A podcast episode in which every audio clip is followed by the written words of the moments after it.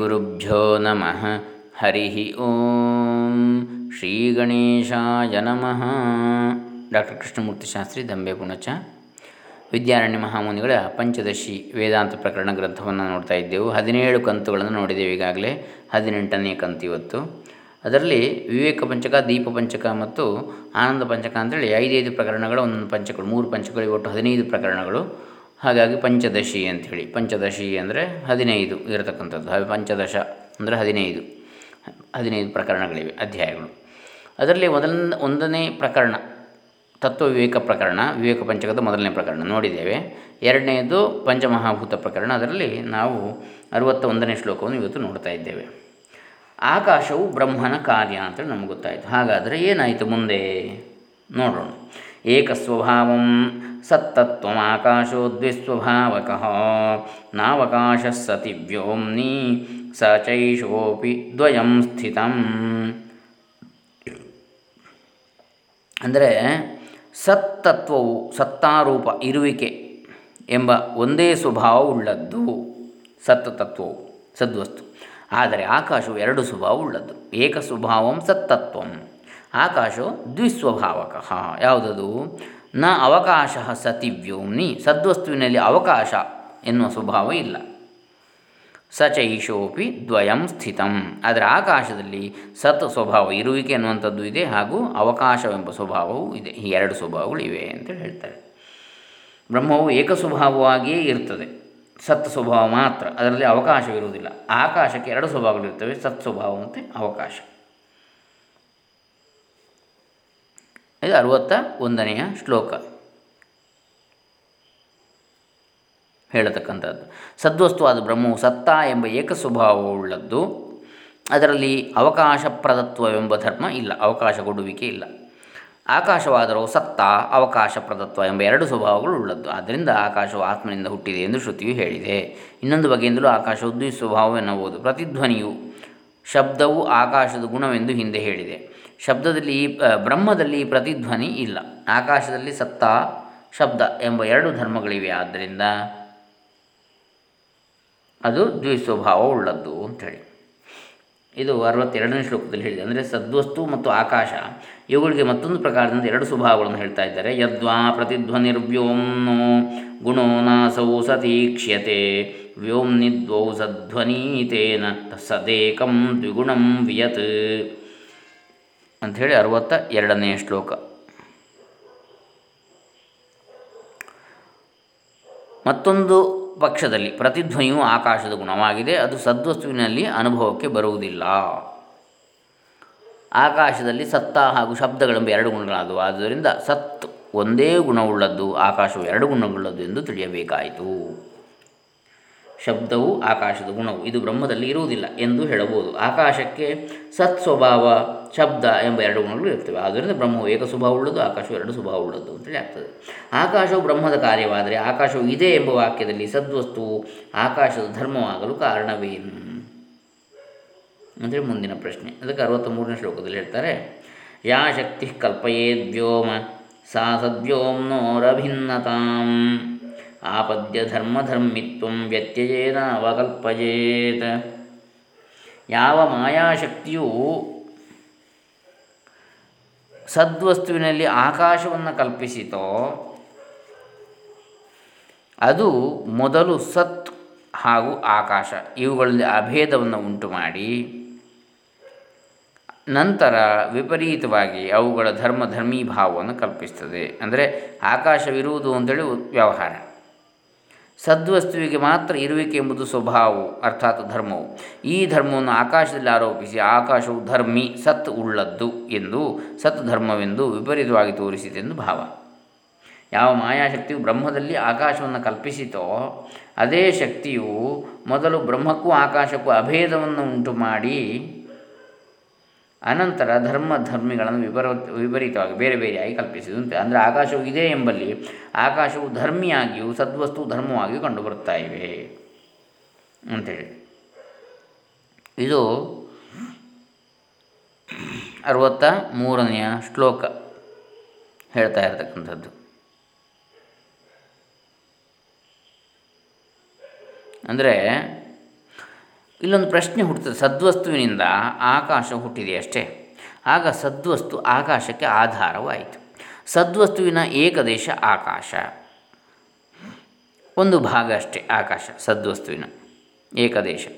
ಆದ್ದರಿಂದ ಸದ್ವಸ್ತುವನ್ನು ಧರ್ಮಿ ಎಂದು, ಆಕಾಶವು ಅದರ ಧರ್ಮವೆಂದು ಸಿದ್ಧವಾಗ್ತದೆ. ಆಕಾಶವೆಂಬ ಧರ್ಮವುಳ್ಳದ್ದು ಸದ್ವಸ್ತು ಅಂತೇಳಿ. ಆದ ಕಾರಣ ಸತ್ತೆಯ ಆಕಾಶ ಎಂದೇ ಹೇಳಬೇಕಾಗ್ತದೆ. ಸದ್ವಸ್ತುವಿನ ಆಕಾಶ ಅಂತೇಳಿ. ಅಂದರೆ ಸದ್ವಸ್ತು ಆಕಾಶವೆಂಬ ಧರ್ಮ ಉಳ್ಳದ್ದು ಅಂಥೇಳಿ ಹಾಗಾಗಿ ಧರ್ಮಿ.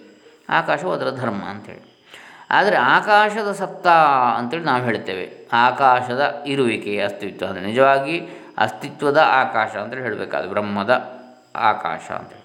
ಆಕಾಶವೇ ಇಲ್ಲಿ ಧರ್ಮಿಯಾಗಿ, ಸದ್ವಸ್ತುವೇ ಧರ್ಮವಾಗಿ ಬಿಡುತ್ತದೆ. ಆಧಾರವಾಚಕ ಶಬ್ದದ ಮೇಲೆ ಷಷ್ಠಿ ವಿಭಕ್ತಿ ಬರಬೇಕು. ಕಬ್ಬಿಣದ ಕಾಠಿಣ್ಯ, ಹೂವಿನ ಮೃದುತ್ವ ಎನ್ನುತ್ತಾರೆ ಹೊರತು ಕಾಠಿಣ್ಯದ ಕಬ್ಬಿಣ ಮೃದುತ್ವದ ಹೂವು ಎಂದು ನಾವು ಹೇಳುವುದಿಲ್ಲ. ಆದ್ದರಿಂದ ಸತ್ತೆಯ ಆಕಾಶ ಎನ್ನಬೇಕಾಗುತ್ತದೆ. ಇದನ್ನು ತಲೆಕೆಳಗು ಮಾಡಿ ಆಕಾಶ ಸತ್ತ ಅಂತ ಹೇಳ್ತೇವೆ. ಇದಕ್ಕೆ ಕಾರಣವೇನು? ಇದು ಮಾಯಾಶಕ್ತಿಯ ಚೇಷ್ಟೆಯ ಹೊರತು ಬೇರೆಯಲ್ಲ. ಈಗ ಅರವತ್ತ್ನಾಲ್ಕನೇ ಶ್ಲೋಕ. ಏನು ಹೇಳಿದೆ? ಮಾಯೆಯಿಂದ ವೈಪರೀತ್ಯ ಹೇಗೆ ಮಾಡಲ್ಪಟ್ಟಿತು? ಅಂದರೆ ನಾವಿಲ್ಲಿ ಹೇಳುವಂಥದ್ದೇನು? ಆಕಾಶದ ಸತ್ಯ, ಆಕಾಶದ ಅಸ್ತಿತ್ವ ಇರುವಿಕೆ ಅಂತ ಹೇಳ್ತೇವೆ. ನಿಜವಾಗಿ ಇರುವಿಕೆಯ ಆಕಾಶ, ಸದ್ವಸ್ತುವಿನ ಬ್ರಹ್ಮದ ಆಕಾಶ ಅಂತೇಳಿ ಹೇಳಬೇಕಾದ್ರೆ ನಿಜವಾಗಿ. ಹಾಗಾದರೆ ಯಾಕೆ ಹೀಗಾಯಿತು? ಮೊದಲಿಗೆ ಮಾಯಾಶಕ್ತಿಯು ಬ್ರಹ್ಮದಲ್ಲಿ ಆಕಾಶವನ್ನು ಕಲ್ಪಿಸಿ, ಅದೇ ಮಾಯಾಶಕ್ತಿಯು ಆಮೇಲೆ ಆಕಾಶದಲ್ಲಿ ಬ್ರಹ್ಮವನ್ನು ಕಲ್ಪಿಸ್ತಾ ಇದೆಯಲ್ಲ ಅಂತೇಳಿ ಕೇಳಿದರೆ, ಮಾಯೆಯಿಂದ ವೈಪರೀತ್ಯ ಹೇಗೆ ಮಾಡಲ್ಪಟ್ಟಿತು? ಸತೋ ವ್ಯೋಮತ್ವಾಪನ್ನಂ ವ್ಯೋಮ್ನ ಸತ್ತಾಂತಲೌಕಿಕಾ ತಾರ್ಕಿಕಾಶ್ಚಾವಗಚ್ಚಂತಿ ಮಾಯಯ, ಮಾಯಾಯ ಉಚಿತಂ ಹಿತತ್ ಅಂಥೇಳಿ ಅರವತ್ತ್ನಾಲ್ಕನೇ ಶ್ಲೋಕ ಹೇಳ್ತಾ ಇದೆ. ಮಾಯೆಯ ಯೋಗದಿಂದ ಸದ್ವಸ್ತುವಿಗೆ ಆಕಾಶತ್ವವು ಬಂದಿರುವುದು. ಆದರೆ ವ್ಯವಹಾರಿಕರು ಮತ್ತು ತಾರ್ಕಿಕರು ಕಣಾದ ಗೌತಮ ಮುಂತಾದವರು ಆಕಾಶಕ್ಕೆ ಸದ್ರೂಪ ಧರ್ಮವನ್ನು ಆರೋಪಿಸ್ತಾರೆ. ಮಾಯೆಯಿಂದ ಹೀಗಾಗುವುದು ಯೋಗ್ಯವೇ ಸರಿ? ಅಂಥೇಳಿ ಅರುವತ್ತ ನಾಲ್ಕನೇ ಶ್ಲೋಕ ಹೇಳ್ತಾ ಇದೆ. ಬ್ರಹ್ಮಕ್ಕೆ ಆಕಾಶತ್ವ ಪ್ರಾಪ್ತಿಯಾಯಿತೆಂದು ಲೌಕಿಕರು, ತಾರ್ಕಿಕರು ಆಕಾಶಕ್ಕೆ ಸದ್ರೂಪತ್ವವನ್ನು ವಿಪರೀತವಾಗಿ ಆರೋಪಿಸ್ತಾರೆ. ಇದು ಮಾಯೆಗೆ ಉಚಿತವಾಗಿದೆ. ಅಂದರೆ ನಿರ್ವಿಕಾರವಾದ ಬ್ರಹ್ಮದಲ್ಲಿ ಯಾವ ಶಕ್ತಿಯು ಜಗತ್ತೆಂಬ ವಿಕಾರವನ್ನು ಕಲ್ಪಿಸಿದೆಯೋ ಅದೇ ಮಾಯಾಶಕ್ತಿಯು ಲೋಕದಲ್ಲಿ ಧರ್ಮಧರ್ಮಿ ಭಾವವನ್ನು ತಲೆಕೆಳಗು ಮಾಡಿಬಿಡುತ್ತದೆ. ಅದು ಮಾಡಬಲ್ಲ ಚೇಷ್ಟೆಗೆ ಲೆಕ್ಕವಿಲ್ಲ. ವಿಚಾರಶೀಲರಿಂದ ವಿಖ್ಯಾತರಾದ ತಾರ್ಕಿಕರೂ ಸಹ ಮಾಯೆಗೆ ವಶರಾಗಿ ವಶರಾಗಿ ಆಕಾಶದ ಸತ್ತ ಎಂದೇ ಹೇಳುತ್ತಾರೆ. ಆಕಾಶದ ಅಸ್ತಿತ್ವ ಅಂತೇಳಿ ಇದೆಲ್ಲವೂ ಮಾಯೆಗೆ ಉಚಿತವಾದದ್ದೇ ಅಂತೇಳಿ ಇಲ್ಲಿ ಹೇಳ್ತಾ ಇದ್ದಾರೆ. ಅರುವತ್ತ ನಾಲ್ಕನೇ ಶ್ಲೋಕ. ಈಗ ಮಾಯೆಯ ವಿಪರೀತ ಪ್ರತೀತಿಗೆ ಕಾರಣವನ್ನು ಲೌಕಿಕ ನ್ಯಾಯದಿಂದ ಹೇಳ್ತಾರೆ. ಅರವತ್ತ ಐದನೆಯ ಶ್ಲೋಕದಲ್ಲಿ. ಯದ್ಯಥಾ ವರ್ತತೆ ತಸ್ಯ ತಥಾತ್ವಂ ಭಾತಿ ಮಾತಃ ಅನ್ಯಥಾತ್ವಂ ಭ್ರಮೇಣೀತಿ ನ್ಯಾಯೋಯಂ ಸಾರ್ವಲೌಕಿಕ. ಯಾವುದು ಹೇಗೆ ಇರುವುದು ಹಾಗೆ ಕಂಡರೆ ಅದು ಪ್ರಾಮಾಣಿಕವಾಗಿ ಕಂಡಂತೆ. ವಿಪರೀತವಾಗಿ ಕಂಡರೆ ಭ್ರಮೆಯಿಂದ ಮಾತ್ರ ನಿಜವಲ್ಲ ಎಂಬ ನ್ಯಾಯವು ಲೋಕಪ್ರಸಿದ್ಧವಾದುದು ಅಂತೇಳಿ ಹೇಳ್ತಾ ಇದ್ದಾರೆ ಈ ಅರವತ್ತೈದನೆಯ ಶ್ಲೋಕದಲ್ಲಿ. ಅಂದರೆ ಒಂದು ವಸ್ತುವು, ಉದಾಹರಣೆಗೆ ಕಪ್ಪೆ, ಚಿಪ್ಪು, ತನ್ನ ರೂಪದಿಂದ ಇದ್ದರೆ ಅದರ ವಾಸ್ತವತೆಯು, ತಥಾತ್ವವು, ಪ್ರತ್ಯಕ್ಷಾದಿ ಪ್ರಮಾಣಗಳಿಂದ ಕಂಡುಬರುತ್ತದೆ ಅದು ಬೇರೆ ರೂಪದಿಂದ ಬೆಳ್ಳಿಯ ಹಾಗೆ ತೋರಿದರೆ ಅದರ ಅವಾಸ್ತವತೆಯು ಅನ್ಯಥಾತ್ವವು, ಯಥಾತ್ವ ಅಲ್ಲ, ತಥಾತ್ವ ಅಲ್ಲ, ಅನ್ಯಥಾತ್ವ ಅದು. ಭ್ರಾಂತಿಯಿಂದ ಉಂಟಾಗಿದೆ ಎಂಬುದು ಲೋಕ ಪ್ರಸಿದ್ಧವಾಗಿದೆ. ಇದು ಅರವತ್ತೈದನೆಯ ಶ್ಲೋಕ ಇಂದ ತಾತ್ಪರ್ಯ. ಅಂದರೆ ಒಂದು ಪದಾರ್ಥವು ಯಾವ ಸ್ವರೂಪವುಳ್ಳದ್ದೋ ಅದು ಅದೇ ಸ್ವರೂಪದಲ್ಲಿ ತೋರಬಹುದು. ಸರಿಯಾದ ಪ್ರಮಾಣವಿದ್ದರೆ ಹಾಗೆಯೇ ತೋರುತ್ತದೆ. ಅದು ಯಥಾರ್ಥ ಜ್ಞಾನವೆಂದು ಪ್ರಮೇಯವೆಂದು ಪ್ರಮೇ ಎಂದು ಹೇಳ್ತಾರೆ. ಅದಕ್ಕೆ ಪ್ರಮೆ, ಅದು ಯಥಾರ್ಥ ಜ್ಞಾನ, ಪ್ರಮೆ.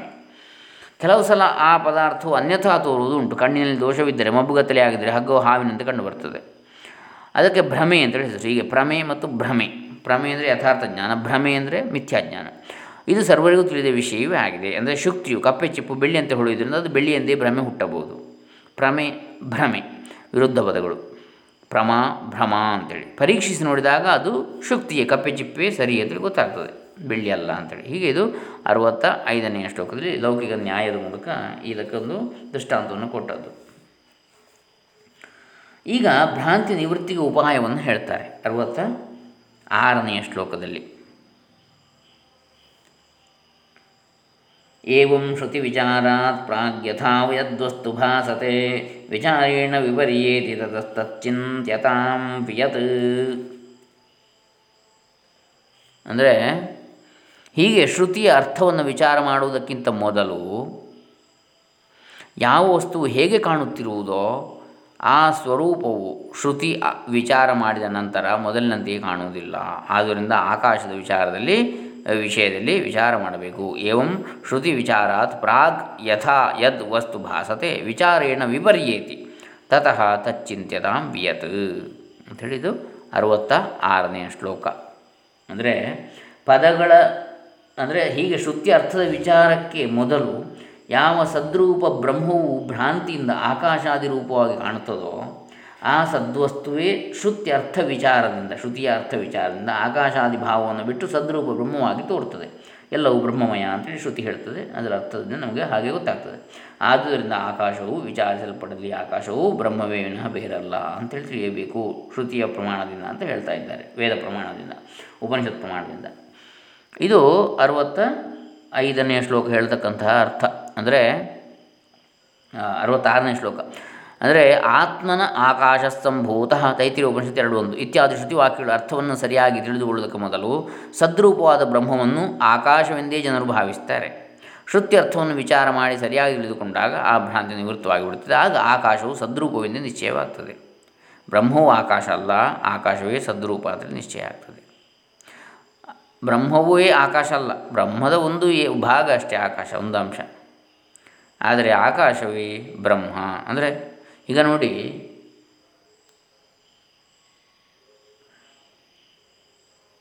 ಎಲ್ಲ ಮನುಷ್ಯರು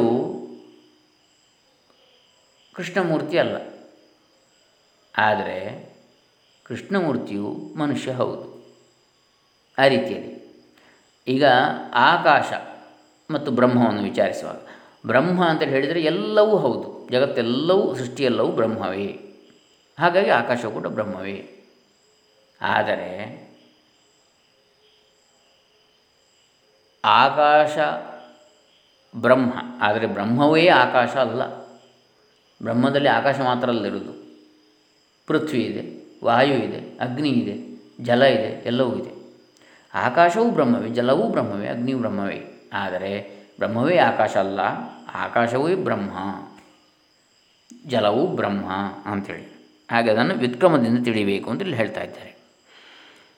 ಅಂದರೆ ಇದು ನಾವು ಅರವತ್ತ ಆರನೆಯ ಶ್ಲೋಕ ಆಕಾಶಾದ್ವಾಯು ಎಂಬ ಶ್ರುತಿ ವಾಕ್ಯದಿಂದ ಆಕಾಶದಿಂದ ವಾಯು ಹುಟ್ಟುತ್ತದೆ ಅಂತೇಳಿ ಗೊತ್ತಾಗ್ತದೆ.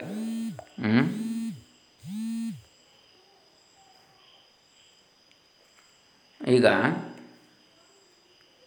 ಅರವತ್ತ ಆರನೇ ಶ್ಲೋಕ.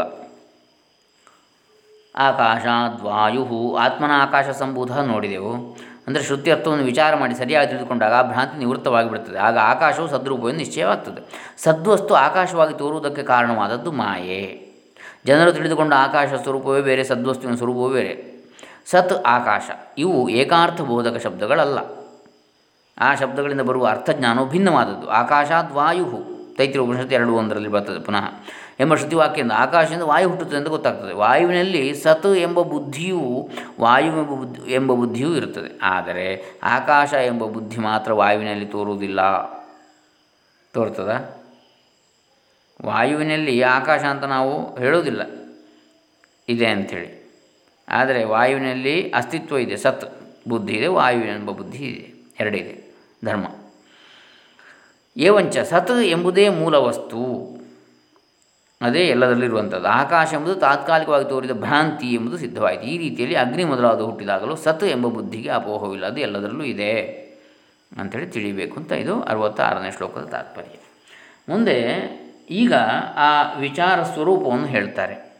ಯಾವ ರೀತಿ ಅಂಥೇಳಿ ಇದನ್ನು ಯಾವ ರೀತಿ ವಿಚಾರ ಮಾಡಬೇಕು ಅಂಥೇಳಿ ಅರವತ್ತ ಏಳನೇ ಶ್ಲೋಕ.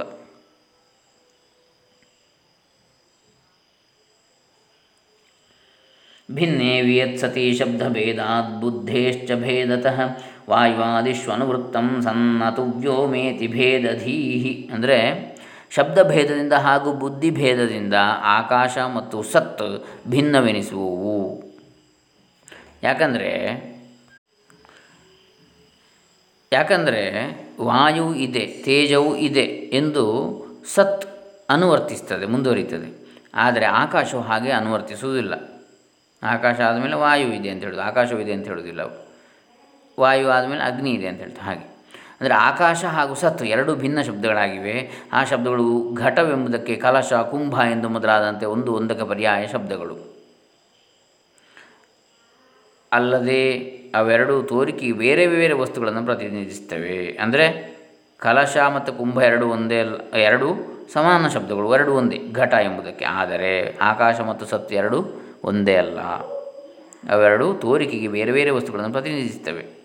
ಎಂದ ಮೇಲೆ ಬುದ್ಧಿಭೇದವೂ ಇಲ್ಲಿದೆ. ಆಕಾಶದ ಮುಂದಿನ ಕಾರ್ಯಗಳಾದ ವಾಯು ಮುಂತಾದವುಗಳಲ್ಲಿ ಸದ್ವಸ್ತುವಿನ ಅನುವೃತ್ತಿ ಇದೆ, ಮುಂದುವರಿಕೆ ಇದೆ. ವಾಯು ಇದೆ, ತೇಜವೂ ಇದೆ, ಹೀಗೆ. ಆದರೆ ಆಕಾಶದ ಅನುವೃತ್ತಿ ಮಾತ್ರ ಇಲ್ಲ. ಆಕಾಶ ಆಕಾಶವೇ, ಅಲ್ಲಿ ಮುಗಿಯಿತು. ಅದಾದಮೇಲೆ ವಾಯು. ಎಲ್ಲದಲ್ಲೂ ಇದೆ ಇದೆ ಅಂತಿದೆ. ಅದೇ ಅಸ್ತಿತ್ವ. ಸತ್ ಎನ್ನತಕ್ಕಂಥದ್ದು. ಅದು ಅನುವರ್ತಿಸ್ತದೆ ಅಂತೇಳಿ ಹೇಳ್ತಾರೆ. ಅದೇ ವ್ಯತ್ಯಾಸ ಅಂಥೇಳಿ ಆಕಾಶಕ್ಕೂ ಸದ್ವಸ್ತುವಿಗೂ. ಇನ್ನು ಇದು ನಾವು ಅರವತ್ತೇಳನೇ ಶ್ಲೋಕದಲ್ಲಿ ಅಂದರೆ ಪದಗಳ ಭೇದದಿಂದಲೂ ಬುದ್ಧಿಯ ಭೇದದಿಂದಲೂ ಆಕಾಶ ಮತ್ತು ಸದ್ವಸ್ತು ಇವೆರಡು ಬೇರೆ ಬೇರೆ ಆಗಿರ್ತವೆ. ವಾಯು, ತೇಜಸ್ಸು ಮೊದಲಾದ ಭೂತಗಳಲ್ಲಿ ಸದ್ವಸ್ತು ಅನುವರ್ತಿಸ್ತದೆ, ಮುಂದುವರಿಯುತ್ತದೆ. ವಾಯುವಿದೆ ಅಗ್ನಿ ಇದೆ ವಾಯುಸ್ತನ್ ಅಗ್ನಿಸ್ತನ್ ಎಂಬಲ್ಲಿ ಸದ್ವಸ್ತು ಭೂತಗಳಲ್ಲೆಲ್ಲ ಅನುವರ್ತಿಸಿದೆ. ಆದರೆ ಆಕಾಶವಾದರೂ ವಾಯುವಾದಿ ಭೂತಗಳಲ್ಲಿ ಹಾಗೆ ಅನುವರ್ತಿಸುವುದಿಲ್ಲ. ಹೀಗೆ ಬುದ್ಧಿಯ ಭೇದ ಅಂತೇಳಿ. ಹೀಗೆ ಈ ಇದು ಅರವತ್ತ ಏಳನೇ ಶ್ಲೋಕ ಹೇಳ್ತಕ್ಕಂಥದ್ದು. ಒಂದು ಉದಾಹರಣೆ ದೃಢಪಡಿಸ್ಬೋದು ಬಿಳಿಯ ಕಾಗದವಿದೆ. ಇದೇ ಸತ್ತು ಎಂದು ತಿಳಿಯಿರಿ. ಇದಕ್ಕೆ ಕೆಂಪು ಬಣ್ಣ ಹಾಕಿದರೆ ಕೆಂಪು ಕಾಗದ ಅಂತ ಹೇಳ್ತೇವೆ. ಕಾಗದವು ಧರ್ಮಿ, ಕೆಂಪು ಧರ್ಮ. ಹಾಗೆಯೇ ಕಪ್ಪು ಬಣ್ಣ ಹಾಕಿದರೆ ಕರಿಯ ಕಾಗದ ಆಗ್ತದೆ. ಅಲ್ಲಿಯೂ ಕಾಗದವು ಧರ್ಮಿ, ಕಪ್ಪು ಧರ್ಮ. ಹೀಗೆ ಹಳದಿ, ಹಸಿರು ಚಿತ್ತ ಚಿತ್ತವರ್ಣಗಳನ್ನು ಸೇರಿಸಿದರೆ ಕಾಗದ ಆಯಾ ಬಣ್ಣವುಳ್ಳದ್ದಾಗ್ತದೆ. ಕಾಗದವು ಮಾತ್ರ ಸರ್ವತ್ರ ಇದ್ದೇ ಇರುತ್ತದೆ ಬಣ್ಣವು ಬೇರೆ ಬೇರೆ. ಎಲ್ಲ ಸಂದರ್ಭಗಳಲ್ಲಿಯೂ ಇರತಕ್ಕ ಕಾಗದವು ಧರ್ಮಿ. ಒಂದೊಂದೇ ಸಂದರ್ಭದಲ್ಲಿ ಇರತಕ್ಕದ್ದು ಧರ್ಮ. ಹಾಗೆಯೇ ಆಕಾಶಾದಿಗಳಲ್ಲಿ ಸರ್ವತ್ರ ಇರತಕ್ಕ ಸತ್ ಎಂಬುದು ಧರ್ಮಿ. ಒಂದೊಂದೇ ಸಂದರ್ಭದಲ್ಲಿ ಆಕಾಶ ವಾಯು ಎಂದು ತೋರತಕ್ಕ ಆಕಾಶಾದಿಗಳು ಧರ್ಮಗಳು. ಸತ್ ಆದದ್ದೇ ಆಕಾಶವಾಗಿಯೋ ವಾಯುವಾಗಿಯೋ ಒಟ್ಟಿನಲ್ಲಿ ಪಂಚಮಹಾಭೂತಗಳಾಗಿಯೂ ತೋರುತ್ತದೆ ಎಂದು ತಾತ್ಪರ್ಯ. ಒಂದೇ ಮಣ್ಣು ಗಡಿಗೆಯಾಗಿ ಹರಿವಿಯಾಗಿ, ತಟ್ಟೆಯಾಗಿ ನಾನಾ ವಿಧವಾಗಿ ಆದಂತೆ ಇದು. ಮಣ್ಣು ಮಾತ್ರ ಎಲ್ಲೆಡೆಯೂ ಇದೆ, ಎಲ್ಲವೂ ಮಣ್ಣೆ. ಮೃತ್ತಿಕೆ ಎತ್ತೇವ ಸತ್ಯಂ. ಛಾಂದೋಗ್ಯ ಉಪನಿಷತ್ತು ಆರು ನಾಲ್ಕು ಎನ್ನುತ್ತದೆ ಉಪನಿಷತ್ತು. ಬೇಕಾದರೆ ಸತ್ತಿನ ಆಕಾಶ, ಸತ್ತಿನ ವಾಯು ಇತ್ಯಾದಿಯಾಗಿ ಹೇಳ್ಬೋದು. ಹಾಗೆ ನಾವು ಹೇಳುವುದಿಲ್ಲ, ಅನಾದಿಯಾದ ಭ್ರಾಂತಿಯೇ ಇದಕ್ಕೆ ಕಾರಣ. ಸತ್ತು ಎಂಬ ಅಂಶವನ್ನು ತೆಗೆದು ಹಾಕಿಬಿಟ್ರೆ ಆಕಾಶವಿದೆ ಎಂದು ಹೇಳಲಾಗುವುದೇ ಇಲ್ಲ.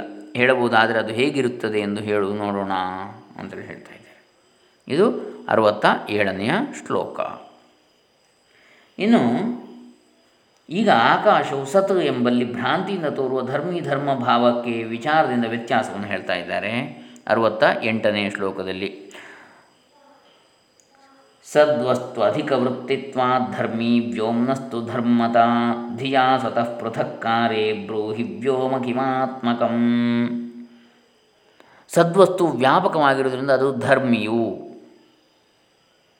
ಆಕಾಶವು ಸ್ವಲ್ಪ ಭಾಗದಲ್ಲಿ ಮಾತ್ರ ವ್ಯಾಪಿಸಿರುವುದರಿಂದ ಧರ್ಮವು. ಈಗ ವಿವೇಕದಿಂದ ಆಕಾಶದಲ್ಲಿರುವ ಸದ್ರೂಪವನ್ನು ಬೇರ್ಪಡಿಸಿದರೆ ಆಕಾಶದ ಸ್ವರೂಪ ಏನು ಉಳಿಯುತ್ತದೆ ಹೇಳು? ಯಾವುದೇ ಪದಾರ್ಥವನ್ನು ಸದ್ರೂಪದಿಂದ ಬೇರ್ಪಡಿಸಿದರೆ ಆ ಪದಾರ್ಥವೇ ಉಳಿಯುವುದಿಲ್ಲ. ಸದ್ವಸ್ತು ಸರ್ವಭೂತಗಳಲ್ಲಿ ಅನುವರ್ತಿಸಿರುವುದರಿಂದ ಧರ್ಮಿ ಅಂತೇಳಿ ಎನಿಸಿದೆ. ಆಕಾಶವಾದರೂ ಧರ್ಮವಾಗಿದೆ ಸದ್ವಸ್ತುವಿನ. ಆಕಾಶದಲ್ಲಿರುವ ಸದ್ವಸ್ತುವನ್ನು ಬುದ್ಧಿಯಿಂದ ಬೇರ್ಪಡಿಸಿದರೆ ಆಕಾಶದಲ್ಲಿ ಏನು ಉಳಿತದೆ ಹೇಳು? ಆಕಾಶಕ್ಕೆ ಸ್ವರೂಪವೇ ಇಲ್ಲ ಅಂತೇಳಿ ಅರ್ಥ. ಅದರ ಮೂಲ ಸ್ವರೂಪವು ಬ್ರಹ್ಮವೇ ಅಂತೇಳಿ. ಬ್ರೂಹಿ ವ್ಯೋಮ ಕಿಮ ಆತ್ಮಕಂ. ಯಾವುದರಿಂದ ಕೂಡಿದೆ ಅಂಥೇಳಿ ಆಕಾಶ.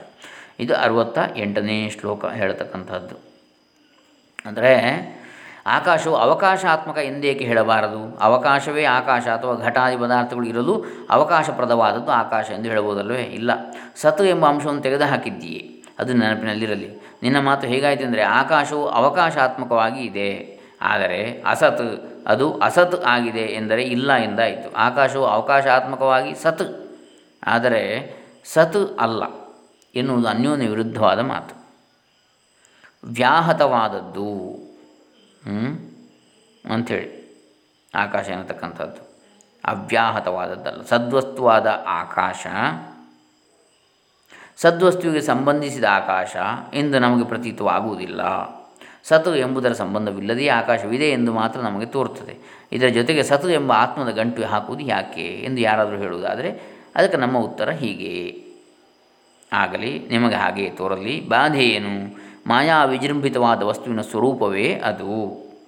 ಅಸತ್ ಆದರೂ ಆಕಾಶವು ತೋರುವುದಾದರೆ ಎಂದರೆ, ಸತ್ ಸಂಬಂಧವಿಲ್ಲದೇ ಆಕಾಶವು ಸ್ವತಂತ್ರವಾಗಿ ತೋರುತ್ತಿರುವುದಾದರೆ ಅದು ಮಿಥ್ಯೆ ಎಂದೇ ಹೇಳಬೇಕಾಗ್ತದೆ. ಸ್ವಪ್ನದಲ್ಲಿ ಆನೆ ಹುಲಿ ಮೊದಲಾದದ್ದು ಕಾಣುತ್ತದೆ. ಅಲ್ಲಿ ಆನೆಯೂ ಇಲ್ಲ, ಹುಲಿಯೂ ಇರುವುದಿಲ್ಲ. ಇಲ್ಲದೇ ಇದ್ದರೂ ಸ್ವಪ್ನದಲ್ಲಿ ಕಾಣುತ್ತದೆ ಅಷ್ಟೇ ಅದೇ ಮಾಯಿಕಯ ಅಂಥೇಳಿ ಹೇಳುವಂಥದ್ದು. ಮಾಯೆಯ ಸ್ವಭಾವವೇ ಇಲ್ಲದ್ದನ್ನು ತೋರಿಸ್ತಕ್ಕಂಥದ್ದು. ಆಕಾಶವು ಅಂತೆ ಮಿಥ್ಯೆಯನ್ನು ತಿಳಿಯಬೇಕು. ವಾಸ್ತವವಾಗಿ ಇಲ್ಲದ್ದನ್ನು ಇದ್ದಂತೆ ತೋರಿಸುವುದು ಮಾಯೆಗೆ ಸಹಜವಾದದ್ದು. ಇದು ಅರವತ್ತ ಒಂಬತ್ತನೇ ಶ್ಲೋಕದ ತಾತ್ಪರ್ಯ. ಅರವತ್ತೊಂದನೇ ಶ್ಲೋಕ ಹೇಳ್ತಾ ಇದೆ ಅವಕಾಶಾತ್ಮಕಂ ತಚ್ಚೇದ ಸತ್ತದಿತಿ ಚಿಂತ್ಯತಾಂ ಭಿನ್ನಂ ಸತೋ ಸಚ್ಚನೇತಿ ವಕ್ಷಿ ಅಂತ ಅಂಥೇಳಿ. ಅರವತ್ತ ಒಂಬತ್ತನೇ ಶ್ಲೋಕ, ಅದು ಅಂದರೆ ಆಕಾಶವು ಅವಕಾಶವುಳ್ಳದ್ದು, ಎಂದರೆ ಅದು ಅಸತ್ತಾಗಿದೆ ಎಂದು ತಿಳಿ, ಸತ್ತಿನಿಂದ ಭಿನ್ನವಿರುವುದು ನಿಜ, ಆದರೆ ಅಸತ್ ಅಲ್ಲ ಎನ್ನುವುದಾದರೆ ವ್ಯಾಘಾತ ದೋಷವು ಬರ್ತದೆ ಸತ್ತಿನಿಂದ ಭಿನ್ನ ಆಕಾಶ ಅಂತೇಳಿ ಆದರೆ ಅದು ಅಸತ್ತಾಯ್ತಲ್ಲ. ಒಳ್ಳೆಯದು, ಆಕಾಶವು ಅಸತ್ ಎಂದು ತಿಳಿಯುವುದಾದರೆ ಅದು ಕಾಣುತ್ತಿರುವುದಾದರೂ ಹೇಗೆ?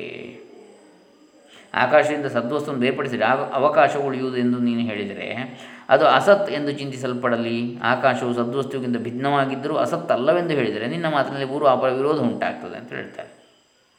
ಅದಕ್ಕೆ ಎಪ್ಪತ್ತನೇ ಶ್ಲೋಕದಲ್ಲಿ ಉತ್ತರ ಹೇಳ್ತಾ ಇದ್ದಾರೆ, ಭಾತೀತಿ ಚೇತ್ ಭಾತು ನಾಮ ಭೂಷಣಂ ಮಾಯಿಕಸ್ಯ ತತ್, ಯದ ಸದ್ಭಾಸಮಾನಂ ತನ್ಮಿಥ್ಯಾ ಸ್ವಪ್ನ ಗಜಾದಿವತ್ ಆಕಾಶವು ಕಾಣುತ್ತಿದೆ ಎಂದು ನೀನು ಹೇಳಿದರೆ ಅದು ಕಾಣಲಿ. ಆಕಾಶವು ಕಾಣುವುದಲ್ಲ ಎಂದರೆ ಕಾಣಲಿ. ಯಾಕೆಂದರೆ ಮಾಯೆಯಿಂದಾದ ಪದಾರ್ಥಗಳಿಗೆ ಅದು ಭೂಷಣವೇ. ಯಾವ ಪದಾರ್ಥವು ಇಲ್ಲದ್ದಾಗಿ ಇದ್ದಂತೆ ತೋರುವುದೋ ಅದು ಕನಸಿನಲ್ಲಿ ಆನೆ ಕುದುರೆಗಳಂತೆ ಸುಳ್ಳಾದದ್ದು. ಇಲ್ಲದ್ದಾಗಿಯೂ ಇದ್ದಂತೆ ತೋರುತ್ತದೋ ಅದು. ಅದು ಎಪ್ಪತ್ತನೆಯ ಶ್ಲೋಕ. ಅಂದರೆ ಆಕಾಶವು ಕಾಣುತ್ತಿದೆ ಅಂತೇಳಿ ನೀನು ಹೇಳಿದರೆ ಅದು ಕಾಣಲಿ. ಆ ತೋರಿಕೆಯು ಮಾಯಾವಿಗೆ ಭೂಷಣವಾಗಿದೆ. ಇಲ್ಲದಿರುವ ವಸ್ತು ಇದ್ದಂತೆ ಕಂಡು ಬಂದರೆ ಅದು ಸ್ವಪ್ನದಲ್ಲಿ ಕಂಡು ಬಂದ ಆನೆ, ಕುದುರೆ, ಮೊದಲಾದವುಗಳಂತೆ ಮಿಥ್ಯೆ ಅಂತೇಳಿ ಈ ಎಪ್ಪತ್ತನೆಯ ಶ್ಲೋಕ ಹೇಳ್ತಾ ಇದೆ. ನಾವು ಇದರಿಂದ ಏನು ತಿಳಿಬೋದು ಅಂತ ಹೇಳಿದರೆ, ಸತ್ ಮತ್ತು ಆಕಾಶ ಇವು ಭಿನ್ನ ಸ್ವರೂಪಗಳವುಗಳಾಗಿದ್ದರೂ ಒಟ್ಟಿಗೆ ಇರಬಲ್ಲವು ಜಾತಿ, ವ್ಯಕ್ತಿ, ಗುಣ, ದ್ರವ್ಯ, ದೇಹ, ದೇಹಿಯಾದ ಆತ್ಮ. ಇವು ಭಿನ್ನ ಸ್ವರೂಪವಾದರೂ ಒಟ್ಟಿಗೆ ಪ್ರತೀತವಾಗ್ತವೆ. ಹಾಗೆಯೇ ಸತ್ ಆಕಾಶ ಇವು ಬೇರೆ ಬೇರೆ ಆದರೂ ಏಕ ಪದಾರ್ಥದಂತೆ ತೋರ್ತವೆ ಆದರೆ ಹಾಗೆ ಆಗಲಿ, ಅದರಲ್ಲಿ ಆಶ್ಚರ್ಯಪಡಬೇಕಾದದ್ದು ಏನೂ ಇಲ್ಲ. ಇದು ಮಾಯಾವಿಲಾಸ ಅಂಥೇಳಿ ಎಪ್ಪತ್ತನೆಯ ಶ್ಲೋಕದ ತಾತ್ಪರ್ಯ. ಇನ್ನು ಮುಂದಿನದನ್ನು ನಾವು ಓಶ ನಾಳೆಯಿಂದ ನೋಡೋಣ, ಮುಂದುವರಿಸೋಣ. ಇವತ್ತಿಗೆ ಹದಿನೆಂಟನೇ ಕಂತು ಮುಕ್ತಾಯವಾಯಿತು. ಪಂಚದಶಿ.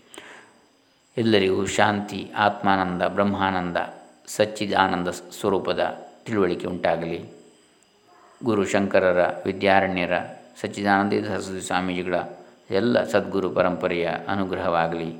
ಲೋಕಶಾಂತಿ ಸಿದ್ಧಿರಸ್ತು. ಓಂ ತತ್ಸತ್. ಬ್ರಹ್ಮಾರ್ಪಣಮಸ್ತು.